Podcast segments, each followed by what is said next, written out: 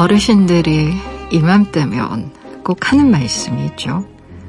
말복 지나면 더위도 한 걸음 물러날 것이다. 세 번의 복날은 세 번의 고비로도 통합니다. 산을 넘듯 더위 고개를 넘다 보면요. 여름의 기세가 한풀 꺾인다는 그런 의미라고 해요.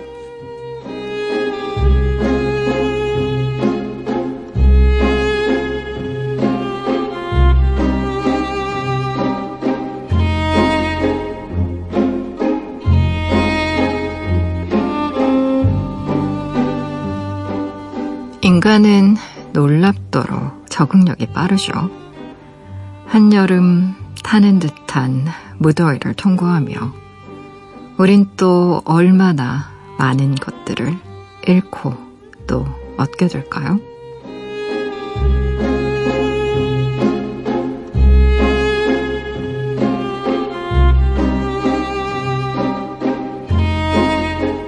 (8월 16일) 당신만을 위하는 시간 여기는 라디오 디톡스 배경옥입니다.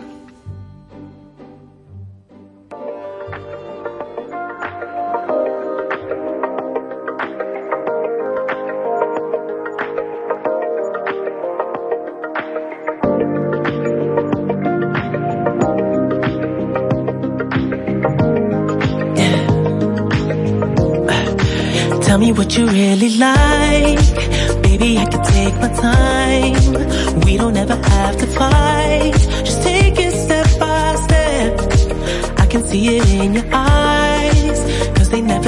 Me lies.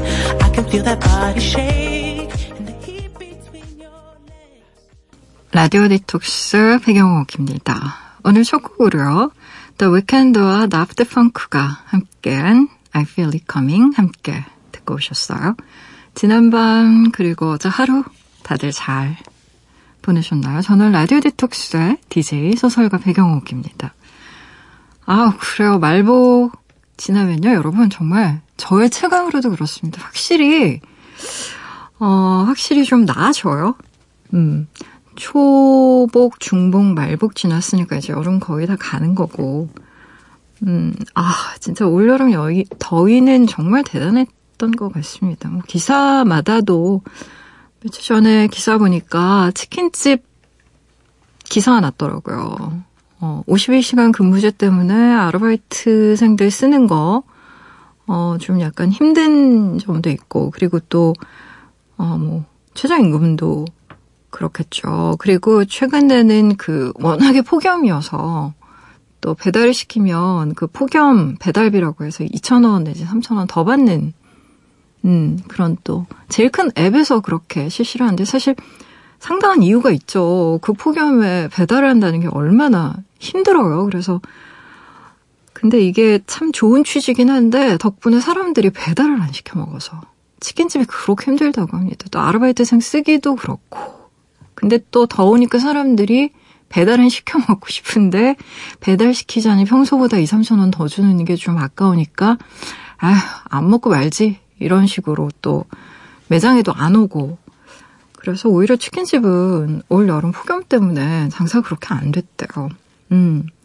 냉면 가격 같은 경우에 10% 이상이 올라서 또 한여름에 또 입맛이 없으면 사람들 냉면, 뭐 막국수 이런 것들 많이 드시는데 아, 정말 체감 물가가 냉면이 만 원 넘어가는 경우 너무 많습니다. 그래서 야, 진짜 냉면 한 그릇 먹으려고 하면 좀 어, 간단하지가 않아요. 그냥 쉽게 쉽게 먹을 수 있는 음식이 이미 아니고 또 올여름에는 워낙에 더웠기 때문에 그리고 또 여러 가지 제도가 바뀌었잖아요. 음, 52시간 근무제도 그랬고요. 또 임금제도 좀 바뀌고 했기 때문에 장사가 다 잘 안 된 건 아니었고요. 그 뭐 헬스클럽이라던가 백화점 문화센터라던가 이런 곳은 또 굉장히 매출이 많이 늘었대요. 음, 아무래도 좀 일찍 퇴근한 직장인들이 취미 활동, 뭐 자기 개발 이런 쪽으로 또 관심을 많이 돌렸고 그리고 또 워낙 더우니까 이렇게 어떻게 밖에서 야외 활동하기 너무 힘들었던 음,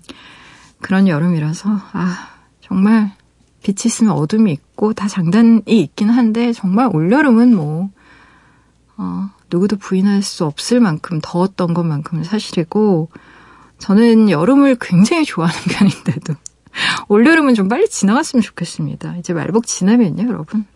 더위 한결 나아질 거예요. 아마 견딜만 한 그런 날들일 겁니다. 부디, 부디 그랬으면 좋겠네요, 정말.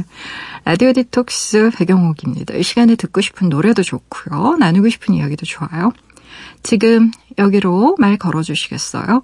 짧은 건 50원, 긴 문자와 사진 첨부 문자는요. 100원이 추가되는 샵 8001번이고요. 무료인 미니, 미니 어플러도 참여 가능합니다. 다시 듣기와 팟캐스트로도요. 언제든지 함께 하실 수 있어요. 내가 내 곁에 있을게 언제나 넌 혼자가 아니란 걸 내가 알 수 있게 여기 이곳에 힘을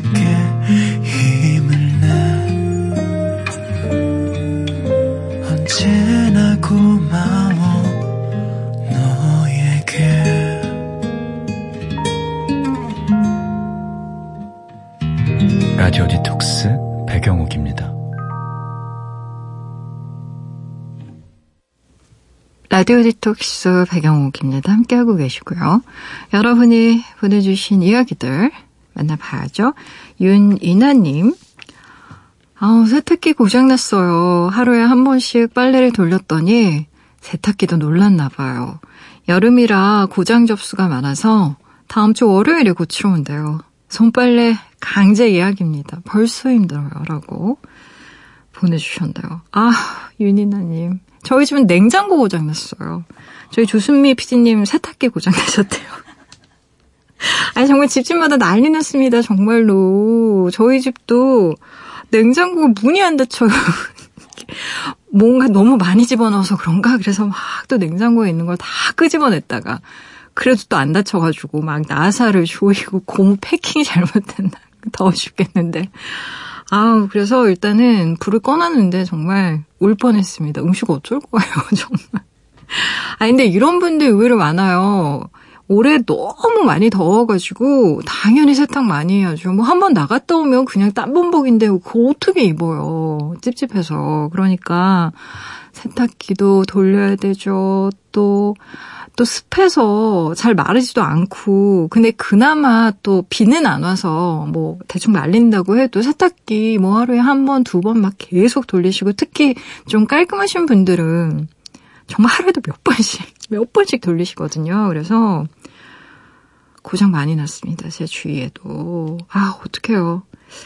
어, 최근에 에어컨 고장 나면 정말 거의 시참말로 대박. 음. 아마 몇 주 후에 나오실 수도 있고요, 기사님이. 또 세탁기도 그렇고 냉장고도 그렇고 요즘에 많이 고장난대요. 워낙에 올여름이 더워서 아 이래저래 그래도 몸이라도 고장 안 나게 다행이라고 해야 되나? 어, 아 빨리 고치셨으면 좋겠는데 아우 어떡해요 힘드셔가지고 손빨래 강제 예약이라고 하셨는데 음. 할 수 있으면 최대한 안 나가고 집에서 어떻게 좀 버티면서 아, 근데 좀 쉽지가 않아요. 다들 너무 고생 많으십니다. 진짜로. 5644님, 9시간의 산통 끝에 드디어 태어났어요. 딸입니다. 아이도 아이지만 고생한 아내에게 앞으로 더 잘하려고요. 엄마 아빠 역할이 따로 있나요? 같이 키우는 거죠. 우리 비뚱이 잘 지내보자. 신청곡은 정엽 왜 이제야 왔니?입니다. 라고 보내주셨네요. 아우, 축하드려요, 5644님. 9시간 산통. 하, 그래도 다행이다. 원래 이게 초산이면 정말 12시간 이상씩 정말 너무너무 오래 버텼는데 결국은 수술 들어가는 경우도 있더라고요. 뭔가 문제가 생겨서. 근데 이제 엄마들 자연분만 하고 싶어 하는 엄마들 정말 끝끝내 참다가 오, 너무 다양한 경우가 많습니다. 무통분만 보통 하는데 이 무통분만 하느냐고 마치 뭐 이렇게 놓는다고 해도요. 제 동생 같은 경우에는 반통분만이었어요. 반만 마취가 돼가지고. 와, 정말 너무 고생을 많이 했었는데, 아, 그럼요. 엄마가 얼마나 힘들었겠어요. 그리고 또 아이는 얼마나 고생이에요. 그쵸? 어, 이제 아빠가 되셨으니까 또 아내, 그리고 또 아이, 하나의 가족이 된 거잖아요. 어, 새로운 우리 가족. 미래도 반짝반짝하게. 정말 힘드실 거예요. 앞으로 많이 함께 하셔야 됩니다. 도와준다는 생각하지 마시고요. 진짜로. 저는 제가 아내 많이 도와줘요라고 얘기하는 아빠분들을 보면 좀 얄밉더라고요. 개인적으로. 특히 같이 일하시는 분들 같은 경우에는 같이 키우는 거예요. 사실 같이 나왔잖아요. 그쵸 그리고 어 딸이라고 하셨잖아요. 딸. 어 아빠가 많이 놀아준 딸들이 더 건강하대요. 음, 제가 어디 요약전에서 본 기억이 나서 말씀드립니다. 많이 놀아주세요. 신청곡 함께 들어봐요. 정엽의 노래입니다. 왜 이제야 왔니?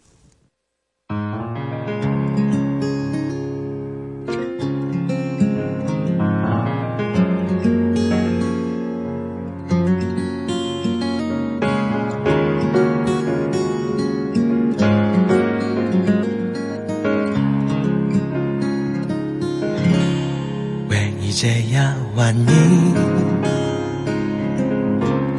어디에 있었던 거니 조금은 늦은 듯 이제야 만났네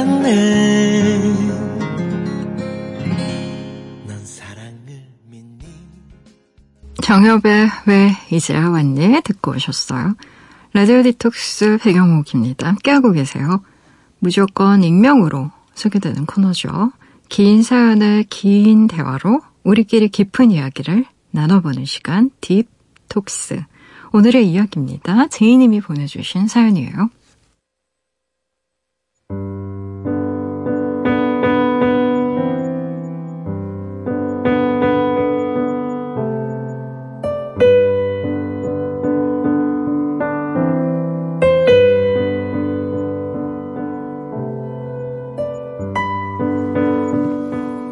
어릴 적에 집안 사정이 좋지 않았어요.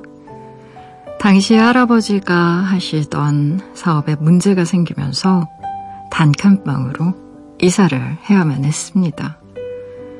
그 당시 제 나이 다섯 살, 동생은 두 살이었어요. 기억은 잘 나지 않지만 자주 울었던 건 생각납니다. 또 하나 떠오르는 장면은 다투던 할아버지와 아빠 예요. 할아버지의 사업 실패로 그 밑에서 일을 배우던 아빠도 모든 걸 잃었을 테니까요. 지금 생각해보면 그게 할아버지 잘못이 아닐 텐데 왜 아빠는 자신의 아빠를 탓하면서 불같이 화를 내셨을까요? 할아버지, 할머니, 엄마, 아빠, 저와 동생까지 몇 달은 여섯 식구가 한 방에서 지냈습니다. 모두에게 불편한 시간이었죠. 결국 엄마와 아빠는 아빠 아는 분네 회사에서 일을 하겠다며 마산으로 내려가셨어요. 저와 동생은 할머니, 할아버지 따라서 고모네 집으로 가야만 했습니다. 가족이지만 친자식이 아닌 저희를 고모네 식구들이 진심으로 예뻐해 줄 리가 없었죠. 눈칫밥을 먹으면서 부모님을 그리워하면서 그렇게 십수년을 지냈습니다. 고모네 집은 형편이 괜찮았어요. 물질적인 불편함은 없었지만 늘 마음이 외로웠죠. 니들은 아빠처럼 크지 말라는 할아버지의 잔소리가 귀에 가시처럼 박히던 나날이었어요. 부모님이 보고 싶어서 전화를 걸면 말 잘 듣고 얌전히 지내라는 이야기를 들어야만 했습니다. 1년 뒤에 그 다음에 조금만 더 있으면 같이 살 수 있을 거라는 희망 고문도 이어졌어요. 우리 가족도 같이 살면 얼마나 좋을까? 엄마가 해주는 밥은 얼마나 맛있을까? 그 언젠가를 매일 기다렸죠. 그렇게 20대가 됐습니다. 저는 26이고 동생은 23이에요. 작년부터 합가에 대해 이야기를 나누다가 드디어 몇 달 전 내 가족이 한 집에 모여 살게 됐는데요. 제가 너무 큰 꿈을 꿨던 걸까요? 마치 낯선 사람 넷이 모인 것처럼 서먹하고 어색합니다. 동생과 저는 자매치곤 친한 편인데 부모님과 집을 합친 뒤론 동생도 조금 이상해졌어요. 대화도 잘 안 하려 들고 잘 웃지도 않아요. 부모님은 말할 것도 없죠. 거실에서 TV를 보시다가도 제가 다가가면 방으로 피하십니다. 두 분이 대화를 나누다가도요. 저나 동생의 그림자가 보이면 이야기를 멈추세요. 공간 속에 흐르는 알 수 없는 어색함에 숨이 막힐 것 같은 기분을 아실까요? 저의 내 가족 사이에 생긴 이 거리감을 어떻게 좁혀야 할지 시간이 알아서 도와주길 간절히 바랄 뿐입니다.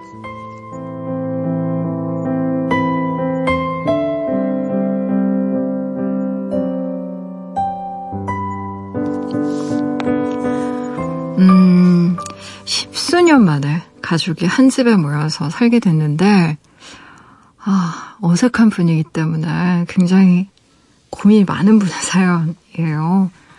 음, 이런저런 경제적인 문제 때문에 가족끼리 떨어져 살게 되는 경우 적지 않은 것 같습니다. 그쵸? 주말 부부도 사실 그런 유형의 부부일 거고요. 음, 근데요, 사연 주신 분 어쩌면 지금의 어색감은 저는 너무 당연한 거라고 생각해요. 음.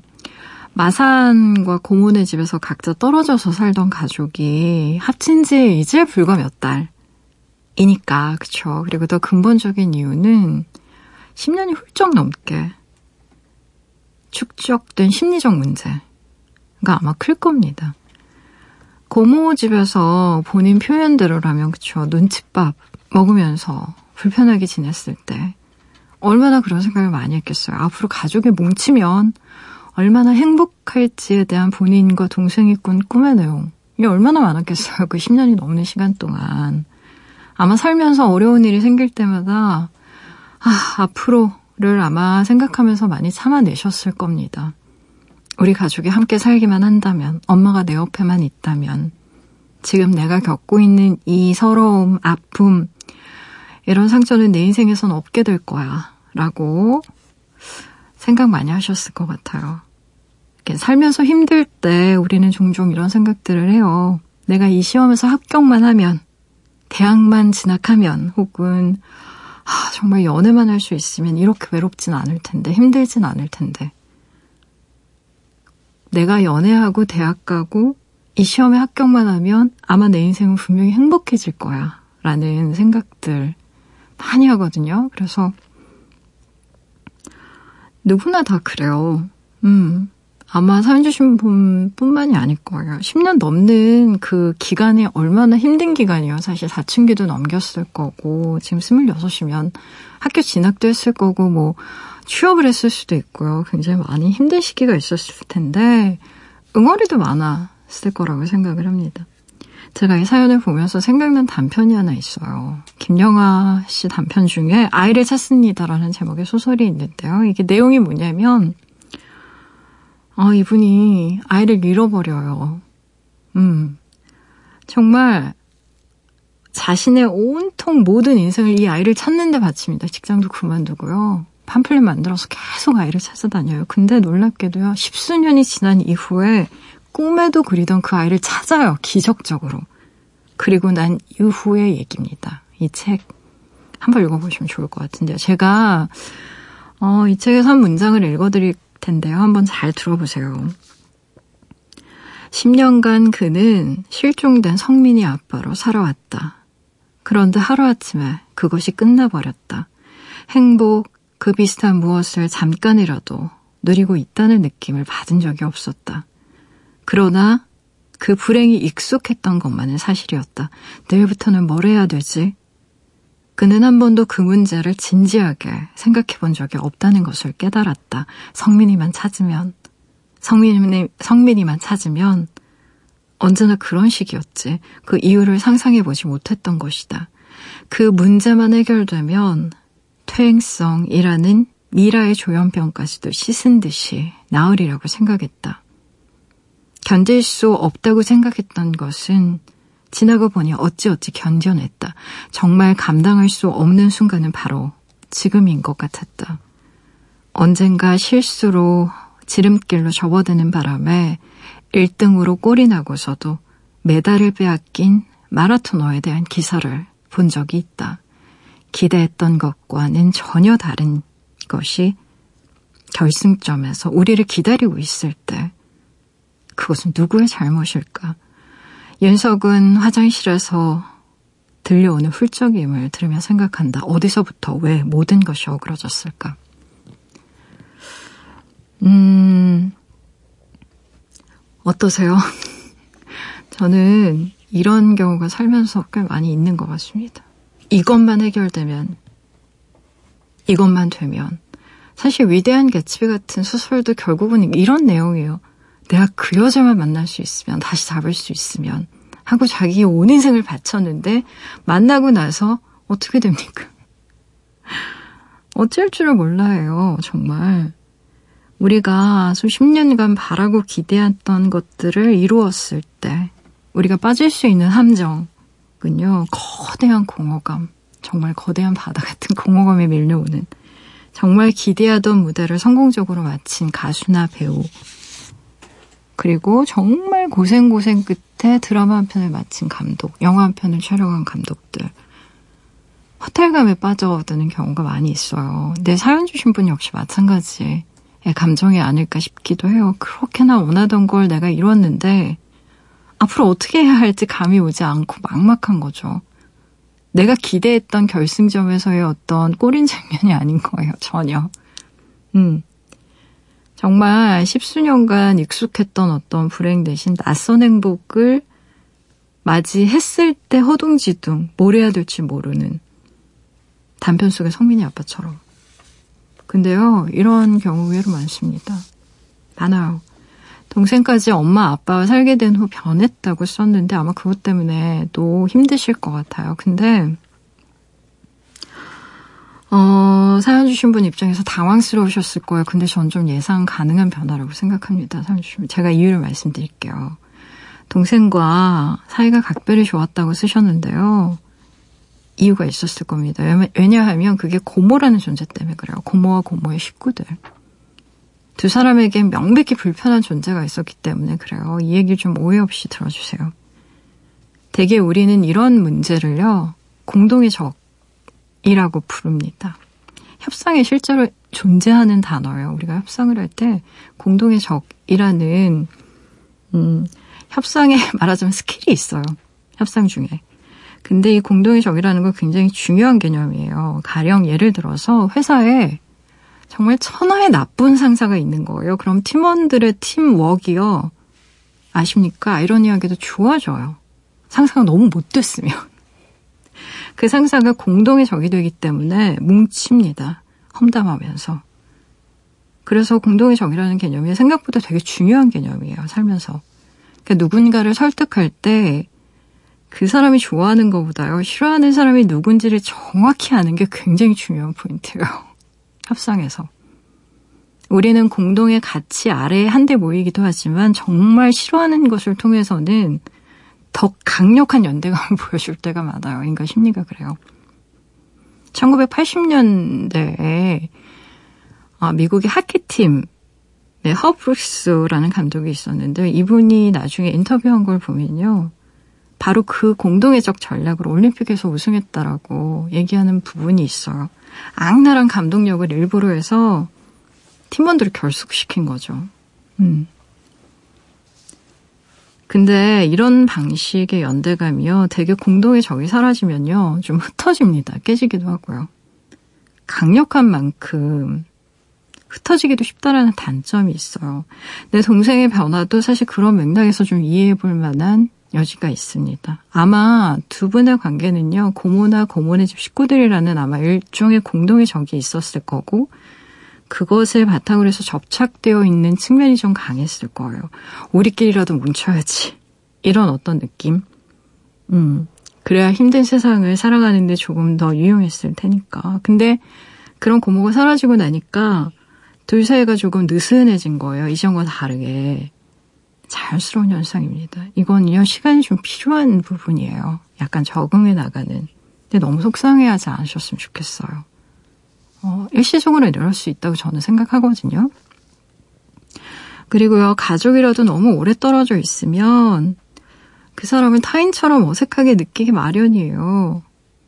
음, 오히려 제 생각에는 그렇습니다. 처음부터 마치 정말 엊그제 만난 사람처럼 너무너무 화목하게 잘 지내고 이런 거.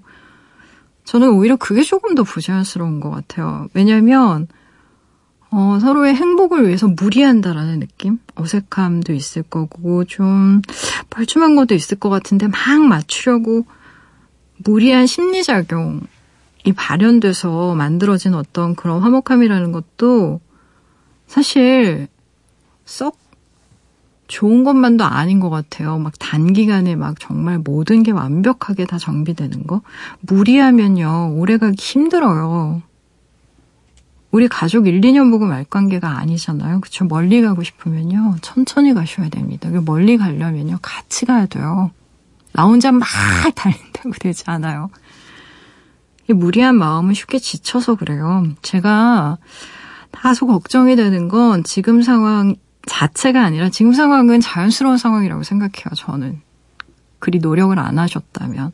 근데 이 상황이 고착되는 건 정말 걱정됩니다. 지금 상황이 고착이 되면 부모님은 부모님대로 그리고 동생과 본인, 또 본인대로 괴로우실 거예요. 그래서 제가 드리는 제안은 뭐냐면 빠른 시간 안에 가족 넷이 여행 같은 걸 다녀오시라는 거. 함께 음식도 만들고요. 재료도 다듬고 한 자리에 앉아서 얘기할 수밖에 없는 어떤 상황 속으로 한번 가족들을 던져 넣어 보세요. 여건이 사실 여의치 않을 수는 있는데요. 반드시 하셨으면 좋겠습니다. 빠른 시간 안에. 안 그러면 이거 정말 힘들어요. 이런 식으로 고착이 되면. 왜냐면요. 이게 지금 사연만 보면 이미 가족 사이에 되게 안 좋은 습관과 루틴이 생겼어요. 공간을 배, 자기 공간, 그러니까 말하자면 우리도 영장류잖아요. 자기가 점유하는 공간이 있거든요. 근데 그 점유 공간이 이미 딱 정해져 있고 자연스럽게 거주 공간을 각각의 영역으로 분리하셨어요. 이미 하셨고 어색할 때 숨어드는 방식으로 커뮤니케이션을 한단 말이에요. 얼굴을 보지 않는다. 방으로 들어간다. TV를 끈다. 이런 게 다 커뮤니케이션인데 이게 다 거부의 방식이잖아요. 이, 이게 고착이 되면요. 이게 못하십니다. 앞으로 점점 더 그럴 거예요. 안 좋은 습관이 이미 그 거주 공간 안에 이게 고착이 되어가고 있는 중이에요. 그렇기 때문에 빨리 이 잘못 만들어진 루틴을 깨셔야 돼요. 빠른 시간 안에. 시간을 기다리시면 안 될 것 같아요. 이 경우는. 이미 몇 달이 흘렀기 때문에 어, 서로 피할 구석이 없는 곳으로 가야 결국 말을 하게 될 거고요. 말을 하게 되면 결국 대화하는 방법은 찾아 나가게 됩니다. 가족이니까 어떻게든. 그리고 누구도 다 원했던 방식의 결합이잖아요. 넷 명 모두가 다 함께. 뭐 개인적으로 산으로 캠핑 같은 거 가시면 어떨까 싶어요. 하다못해 등산이라도 한번 가세요. 왜냐면 좀 잡고 끌고 몸으로 부딪히는 걸 하시는 게 좋아요. 몸으로 부딪힐 때 빨리 친해집니다. 어색함도 빨리 사라지고요. 왜 우리 커플들이 놀이공원 한번 갔다 오면 굉장히 급속도로 가까워지거든요. 그게 몸을 움직이면서 알게 모르게 스킨십을 하게 되고 어, up down이 있고 등산이라는 게 그래요. 호흡도 가빠지고 하다 보면 왜 우리 뇌가 살짝 착각하는 경우도 있어요. 음, 그래서 왜 머리 좋은 머리 좋은 분들 같은 경우에 아, 딱 저 여자 마음에 든다.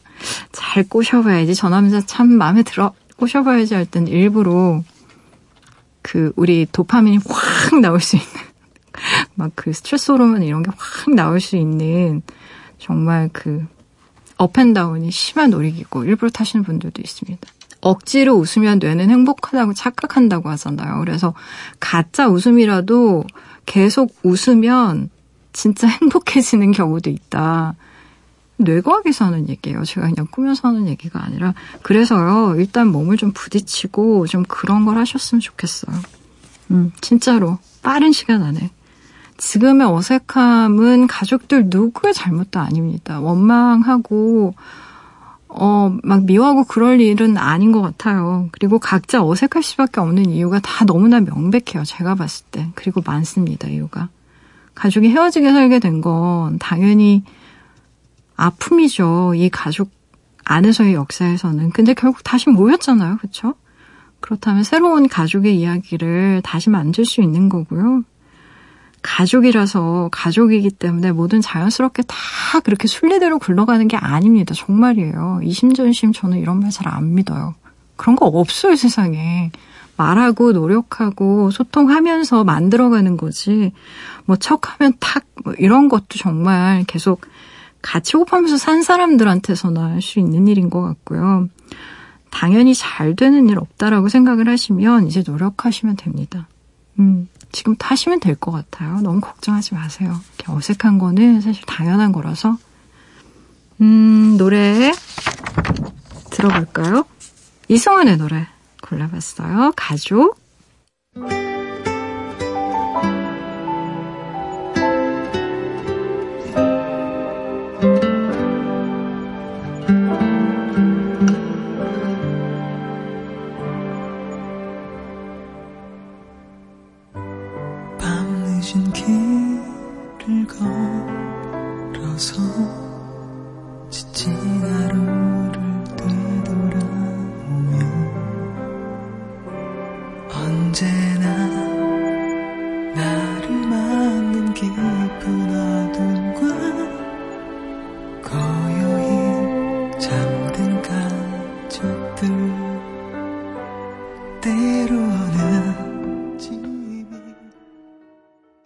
이승환의 가족 듣고 오셨습니다. 라디오 디톡스 배경옥입니다. 함께하고 계세요. 포털 사이트에 라디오 디톡스 배경옥입니다. 치시고요. 홈페이지에 들어오시면 딥톡스 게시판이 있습니다. 언제든 이야기 올려주실 수 있게 게시판 늘 열려 있으니까요. 편한 시간에 편한 마음으로 글 남겨주세요.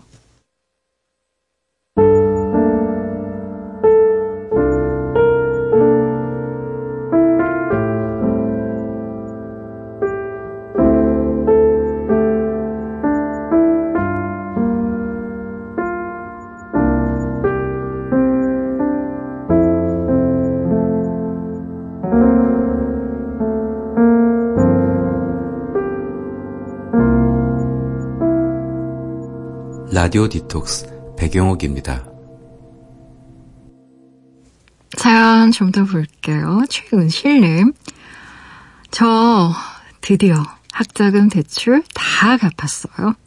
대학 졸업하고 7년간 월급 받기 무섭게 대출금부터 넣었거든요.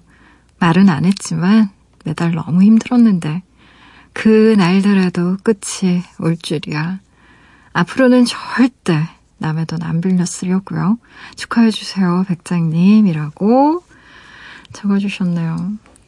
아휴, 축하해요, 최은실님. 정말 막 안아주고 싶네. 7년 동안이나 갚았다니. 아우, 얼마나 힘들었을까. 근데 대학 등록금 너무 비싸요. 음, 물론 한국장학재단 같은 곳에서 돈을 빌려주지만 솔직히 다 이자 받고 갚아야 되는 돈이고. 음, 어, 대학 졸업과 동시에 빚을 정말 많이 지게 돼서 그것들을 또 나누어 갚는 과정이 정말 고통스럽고요. 그래서, 아, 뭐, 매번 그렇잖아요. 선거 때마다 이 문제, 등록금 문제 때문에. 뭐 정치인들 이런저런 얘기도 많이 하고 뭐, 한때는 반값 등록금이 굉장히 큰 이슈이기도 하고 그랬는데, 아, 참, 다들 얼마나 힘드세요. 그쵸? 그래도 장하십니다. 7년 동안 꼬박꼬박 월급 받기 무섭게 대출금부터 넣었다고 했는데 아마 뿌듯하실 거예요. 그리고 이제부터는 정말 오롯이 내가 번 돈, 내 통장에 착착 차곡차곡 재테크도 열심히 하시고 뭐 모의도 열심히 모으시고 아유 뭐 남의 돈 빌려 쓰고 싶어서 쓰나요? 대부분 그거 몰라서 쓰는 사람이 어딨어요. 당장 또 배우고 싶어서 쓰는 돈이었는데 뭐 어디 놀러 가고 싶어서 쓴 돈도 아니고 나 공부하고 그리고 또 나 책 사보고 이런 데 쓰는 돈이라서 절대 아깝게 생각 안 하셨으면 좋겠고요. 앞으로의 삶은, 와, 막 이제 꽃길만 열리실 겁니다. 제가 기도해 드릴게요. 8093님, 집 꾸미는 SNS. 기억하실까요? 도토리로 아이템을 사던 그거요. 오랜만에 들어갔다가 반가운 노래를 들어서 신청해 봅니다. 윤불 발굴한 기분이에요. 션 킹스턴의 Beautiful Girls입니다. 라고 보내주셨나요? 도토리라니. 도토리 얘기 들으니까 정말 한 100년 된 것 같은 그런 느낌이네요. 아유, 그래요. 가끔 그런 추억의 공간에 들어가면 옛날 생각나고 좋긴 하더라고요. 그쵸? 재밌으셨겠다. 노래 같이 들어볼까요? Beautiful Girls. J.R. Sean Kingston. You're way too beautiful, girl. That's why it'll never work. You have me suicidal, suicidal. When you say it's over, damn all these beautiful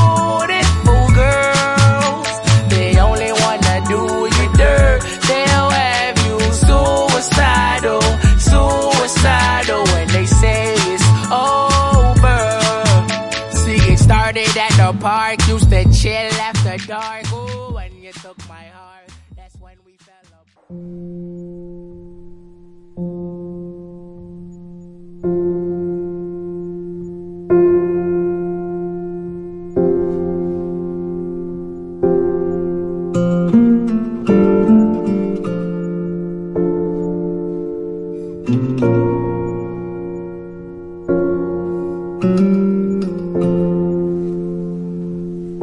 지금 이 시간 오늘을 살고 있는 그대를 위해 밑줄을 그었어요. 밑줄 사용법.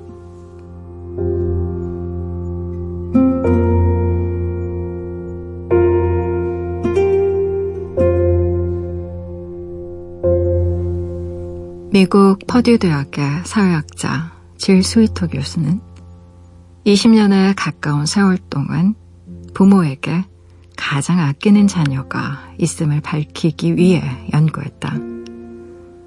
스위터 교수는 해당 주제를 연구하기 위해 기획 단계에 접어들었을 때는 그 어떤 부모도 편애하는 자식이 있음을 인정하지 않아 어려움을 겪었다고 밝혔다. 그는 그럼에도 이 연구를 고집했던 이유는 기존에 많이 연구돼 왔던 부모와 한 명의 자식 간의 유대 관계가 아닌 여러 자녀와의 관계성을 고찰해보고 싶었기 때문이라고 설명했다.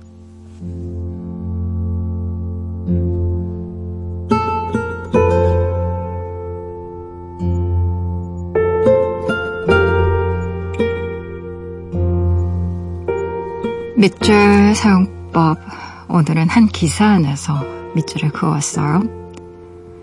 열 손가락 깨물어서 안 아픈 손가락 없다는 말이 있죠. 정말 그럴까요? 분명한 건 말이죠. 더 아픈 손가락과 덜 아픈 손가락은 누구에게나 있다는 걸 겁니다. 질 스위터 교수의 연구에 따르면요. 엄마는 대체로 아들보다는 딸을 아낀다는 결과가 나왔습니다. 엄마들은 어떤 자녀와 정서적으로 가깝냐는 질문과 어떤 자녀와 가장 많은 갈등을 겪느냐는 질문에 둘 다 딸이라고 답한 경우가 많았어요. 부모와 가장 다툼이 잦은 자녀가 실은 가장 좋아하는 자녀인 경우가 많다는 뜻이겠죠. 스위터 교수는 엄마는 첫째나 중간보다 막내를 아낀다고 밝혔습니다. 자녀가 어른이 되어도 막내만큼은 여전히 보살펴야 할 아이처럼 느껴진다는 거겠죠. 흥미로운 건요. 이 질문이 자녀들에게도 주어졌다는 겁니다. 그들에게 당신의 엄마가 어떤 자녀를 가장 좋아하는 것 같은가를 물었던 거죠. 대부분의 자녀들은 엄마가 가장 좋아하는 자녀를 짚어내지 못했습니다. 스위터 교수에 따르면 오직 38%의 자녀들만 엄마들의 선택을 맞췄어요. 여기서 흥미로운 건 엄마의 가장 좋아하는 자녀로 선택받지 못한 이들은 자신이 엄마의 가장 아끼는 자녀로 확신하는 경향이 있었다는 겁니다. 어때요? 사람 마음 정말 모르겠다는 생각이 드는 지점이죠. 이 연구의 가장 중요한 결론, 그 결론을요, 스위터 교수는 이렇게 말합니다. 엄마가 가장 아끼는 자녀는 아무리 긴 시간이 지나도 결코 변하지 않는다. 실험에 참여한 엄마들은요, 7, 8년이 지난 뒤 다시 똑같은 질문을 받았고요. 이때도 이전과 같은 자녀를 언급했습니다. 또 엄마는 가장 아끼는 자녀의 돌봄을 받지 못하면 아무리 다른 자녀들이 잘 돌봐줘도 정서적으로 우울함을 느낀다고 하네요. 반면 본인이 부모의 가장 아끼는 자녀라고 생각하는 사람들은요. 엄마가 늙고 쇠약해지면 본인 역시 우울해지고 책임감을 많이 느낀다고 합니다. 우리는 세상 그 모든 것들이 평등하고 공평하길 원하죠. 기회와 결과가 공정하길 원합니다. 하지만 어쩌면 진실은요, 다른 곳에 있는지도 모르겠어요. 영화 레이디버드 한 장면이 떠올랐습니다. 나를 좋아하냐고 묻는 사춘기 딸에게 엄마가 당황한 얼굴로요. 너 사랑하는 거 알잖니?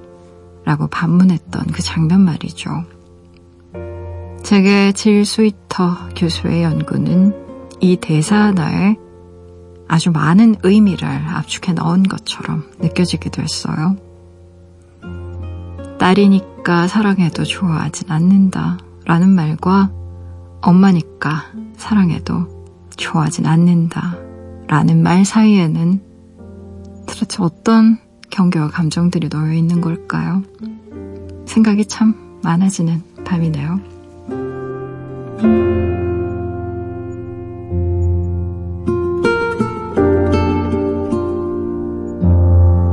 오늘 끝곡으로요. 미카엘 허츠 같이 들으시고요. 지금까지 라디오 디톡스 배경옥이었습니다.